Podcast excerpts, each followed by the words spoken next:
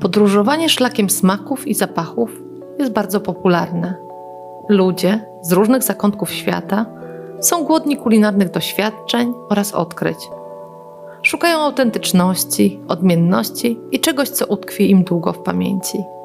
Jedni wybierają kierunki podróży losowo, inni przed wyjazdem poświęcają godziny na poszukiwanie restauracji, producentów czy muzeów kulinarnych. W kontekście kuchni Dania często pojawia się w mediach. Chociaż może nie sama Dania, ale jej stolica, Kopenhaga. Położone na wyspie Zelandii miasto liczy prawie 660 tysięcy mieszkańców. To tu spotykają się architektura, design oraz oczywiście kuchnia. Gwarne bistra i znane z rankingów restauracje zawdzięczają po części swoją popularność pojawieniu się nurtu New Nordic Cuisine. Manifest kuchni nordyckiej powstał w 2004 roku z inicjatywy Klausa Meyera, szefa kuchni oraz restauratora. Chodziło o to, by zwrócić uwagę na kuchnię północy, która nie cieszyła się wówczas na świecie ani większym zainteresowaniem, ani tym bardziej renomą. Nowa kuchnia miała być lokalna, osadzona w tradycji, sezonowa, ale opierać się też na najnowszej wiedzy z zakresu dietetyki. Miała powstać w poszanowaniu produktów, producentów oraz środowiska. Pod manifestem podpisało się wielu znamienitych szefów z Danii, Szwecji, Norwegii, Islandii, Finlandii, Wysp Owczych oraz Grenlandii. Rządy wspomnianych krajów, a także Nordic Council wsparły ideę, dzięki czemu powstało wiele inicjatyw, a świat mógł odkryć kulinarną sztukę północy. W tym samym czasie powstała również jedna z najbardziej znanych duńskich restauracji – Noma. Jej charyzmatyczny szef René Redzepi stał się najbardziej rozpoznawalną osobą łączoną z nurtem New Nordic Cuisine. Od manifestu minęło już sporo czasu, ale idea jest ciągle żywa i inspirująca nie tylko dla kucharzy z krajów nordyckich. Wydarzenie to zwróciło oczy świata na północ, a co najważniejsze, przyciągnęło smakoszy z różnych zakątków świata. Region znajdujący się na uboczu znalazł się na ustach dziennikarzy, krytyków i samych gości. O Kopenhadze zaczęto pisać dużo i często. W centrum zainteresowania znalazły się przede wszystkim restauracje fine diningowe z charyzmatycznymi szefami kuchni. Nieszablonowe menu, świetna obsługa i emocje, jakie pozostawały po wizycie, mają ogromne znaczenie. Wszystko to jednak przekłada się na wysoką cenę usług. Obecnie za menu degustacyjne w trzygwiazdkowym lokalu Geranium zapłacimy bez selekcji win 3950 koron duńskich, czyli około 2400 zł. W często opisywanej restauracji Alchemist trzeba przygotować się na wydatek co najmniej 4900 koron, czyli prawie 3000 zł od osoby. Nic więc dziwnego, że wszystko od samych produktów spożywczych, przez ich przygotowanie, na obsłudze skończywszy, jest na najwyższym poziomie. Dziś jednak nie zamierzam skupiać się na doświadczeniach fine diningowych. Dla mnie od cuisine jest bardzo istotne, jeśli chodzi o budowanie i kształtowanie sztuki kulinarnej. Bez kreatywnych, odważnych i ambitnych szefów kuchni nie byłoby kulinarnego postępu. Z punktu widzenia badaczki natomiast fine dining jest jednym z puzli, który tworzy ciekawą układankę, jaką jest kultura kulinarna danego kraju. Każdy z elementów jest tak samo ważny i dopiero po ich wnikliwej analizie jesteśmy w stanie opisać kulturę żywieniową.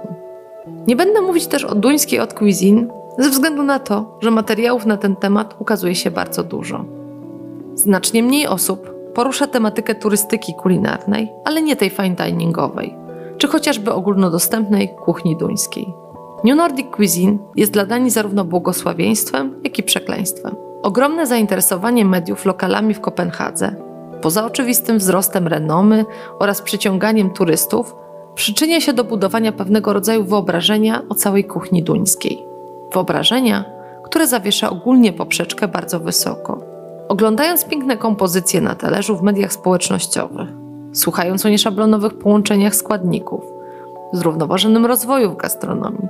Odbiorcy zakładają, że poziom danej obsługi w przeciętnym lokalu będzie na dużo wyższym poziomie niż standardowy. Podróżując po Danii, okazuje się jednak, że świat nagradzanych restauracji, a zwykłych lokali to dwa różne światy. Jedzenie na mieście w krajach nordyckich jest ogólnie drogie, co w pewien sposób obniża konkurencyjność tych destynacji wśród turystów kulinarnych, dla których najważniejszym kryterium jest cena. Na plus dla Danii wychodzi zakup alkoholu w restauracjach. Jest on znacznie tańszy niż w Szwecji czy Norwegii. Kolejną grupę smakoszy stanowią osoby skłonne wydać więcej, jeśli produkt czy danie jest dobrej jakości. W przypadku Danii niestety pojawia się pewien problem, a mianowicie jakość usług gastronomicznych w lokalach z niższej i średniej półki cenowej, która wypada dość nieatrakcyjnie, jeśli zestawimy ją z ceną. Znacznie rzadziej niż w Finlandii czy Norwegii znajdziemy informacje o pochodzeniu produktów, ich lokalności. Dużo mniej jest także wyrobów rzemieślniczych w menu. Planując wyjazd, najlepiej wcześniej poszukać sobie miejsc, gdzie byśmy chcieli zjeść. Warto pamiętać także o rezerwacji, gdyż może się okazać, że dostanie stolika z biegu jest zupełnie niemożliwe. Istotną kwestią dla wszystkich lubiących celebrować posiłki są także godziny otwarcia restauracji. Jeśli jest podany konkretny czas zamknięcia, to wyznaczona godzina jest tą, do której wszyscy goście muszą opuścić lokal. Znając zasady rządzące rynkiem gastronomicznym, można wyruszać na poszukiwania nowych smaków. Czego zatem koniecznie powinien spróbować turysta kulinarny będąc w Danii? Jednym z niekwestionowanych symboli kraju są smørrebrød, w dosłownym tłumaczeniu smarowany chleb, czyli kanapki. W duńskim wydaniu otwarte kanapki. Specjał występujący w ponad 200 odmianach, który zaskoczy niejednego smakosza. W Polsce kanapka to zazwyczaj kromka chleba lub połówka bułki z wędliną, serem żółtym oraz sałatą. Czasem znajdzie się w środku jeszcze pomidor czy ogórek. Ich duńskie odpowiedniczki mogą być bardzo proste, ale i niezmiernie wyszukane. Dobrze jest jednak pamiętać, że bez względu na ich formę jada się je używając noża oraz widelca. Istotą smørrebrød są dwa podstawowe składniki, od wieków obecne i ważne w diecie Duńczyków. Pierwszym z nich jest masło, produkt, który dawniej miał status produktu luksusowego. Na wsiach najczęściej przeznaczano je na sprzedaż. Kraje nordyckie kojarzone są często z masłem solonym. Pomysł na nie zrodził się z potrzeby utrzymania jego świeżości. Dawniej masło z krajów nordyckich wysyłane było za granicę statkami. Podróż była długa, a dodatek soli wydłużał przydatność do spożycia. Współcześnie masło często zastępowane jest margaryną lub smarowidłami będącymi połączeniem tłuszczów roślinnych oraz zwierzęcych. Drugim istotnym elementem zestawu jest chleb. Najczęściej do przygotowania otwartych kanapek wykorzystuje się rugbrød, jeden z najpopularniejszych duńskich chlebów na zakwasie. Praktycznie do końca XIX wieku stanowił podstawę wyżywienia większości ludzi w kraju. Później, w przeciwieństwie do białego pszennego pieczywa, postrzegany był jako jedzenie dla ubogich. Współcześnie zaś, ze względu na walory prozdrowotne, sięgają po niego wszyscy Duńczycy. Pierwsza wzmianka pisana o otwartych kanapkach została przytoczona w XVIII wieku przez Ludwig Holberg, pisarza, polityka i historyka. Pisał on o smørrebrød w kontekście jedzenia pojawiającego się na szlacheckich stołach. Jemu też czasem przypisuje się wymyślenie tortu kanapkowego. Jest to kilka warstw pieczywa przełożonych dodatkami i sosami. Podaje się go na zimno. Początkowo eleganckie kanapki były zarezerwowane wyłącznie dla wyższych sfer. Wdzięcznie urozmaicały przyjęcia, spotkania czy pikniki. Choć zgodnie z inną teorią, to danie wywodzi się z kuchni wiejskiej. Według niej pracujący w polu rolnicy zabierali ze sobą jedzenie na wynos w postaci kawałku chleba i dodatków. Kromki pieczywa miały zastępować talerze. W 1833 roku smørrebrød pojawiły się w restauracji Divan 2 w kopenhaskim parku rozrywki Ogrody Tivoli.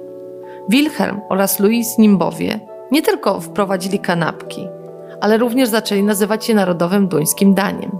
Restauracja Oscara Davidsena, sprzedawcy wina, zasłynęła sprzedawaniem aż 177 różnych wersji smørrebrød. Otwarto ją w 1888 roku w Kopenhadze. Ida Davidsen, prawnuczka założyciela, bardzo przyczyniła się do rozpropagowania tego specjału w Danii oraz na świecie. Współpracowała bowiem z wieloma firmami, instytucjami, a także Ministerstwem Spraw Zagranicznych Danii. Obecnie miejsce prowadzi jej syn, 5. pokolenie kanapkowych mistrzów. Tak jak wspomniałam wcześniej, kanapek jest ponad 200 rodzajów. Z mięsem, rybą, pasztetem, warzywami, cienkimi płatkami czekolady. Każdy znajdzie coś dla siebie. Te najsłynniejsze mają nawet swoje własne nazwy, np. nocna przekąska weterynarza czy spadająca gwiazda. To był pierwszy odcinek podcastu Kuchniokracja – Dania od kuchni.